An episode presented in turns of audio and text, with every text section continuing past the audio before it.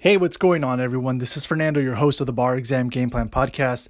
And I wanted to just give you some motivation today as you move forward with your continued bar exam preparation. If you are taking the bar exam next week, I wish you nothing but great success. You got this. Good luck. And if you are taking it later this summer, same thing. Same well wishes your way. And I really want you to um, remember that it's important to get to a space where, you know, you, you don't have to know it all, as I've mentioned, but you just have to know more than you don't. And I think that's like the best way that I can describe this to you. For some, that can be a little scary. So that means that you have to do some work around that. It can be, you know, a little bit of of uh, stress producing that you don't know 100% of the content. That's just not the type of uh, situation that this is, and that's not the type of strategy that's needed to pass the bar. And that can become counterproductive and overwhelming. So just trust in that you know more than you don't. Try to aim for as much as possible, right? Try to understand as much as possible.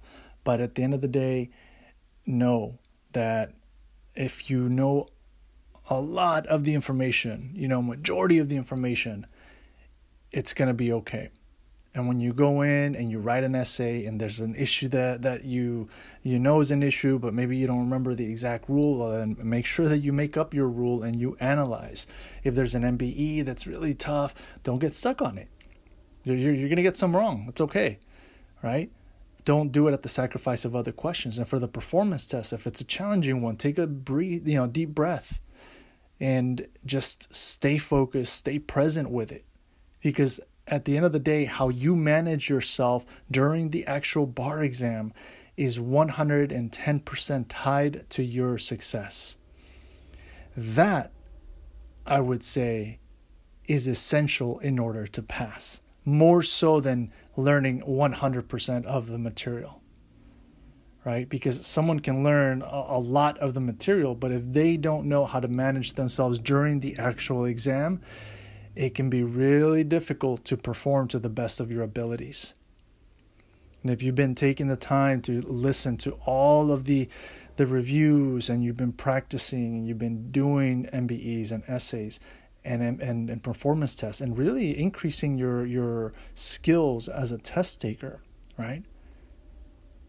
Then you're going to have a really, really, really good shot. Okay? All right. Well, I'll leave you with those thoughts. Stay strong. You got this. I'll catch you at the next episode. Take care.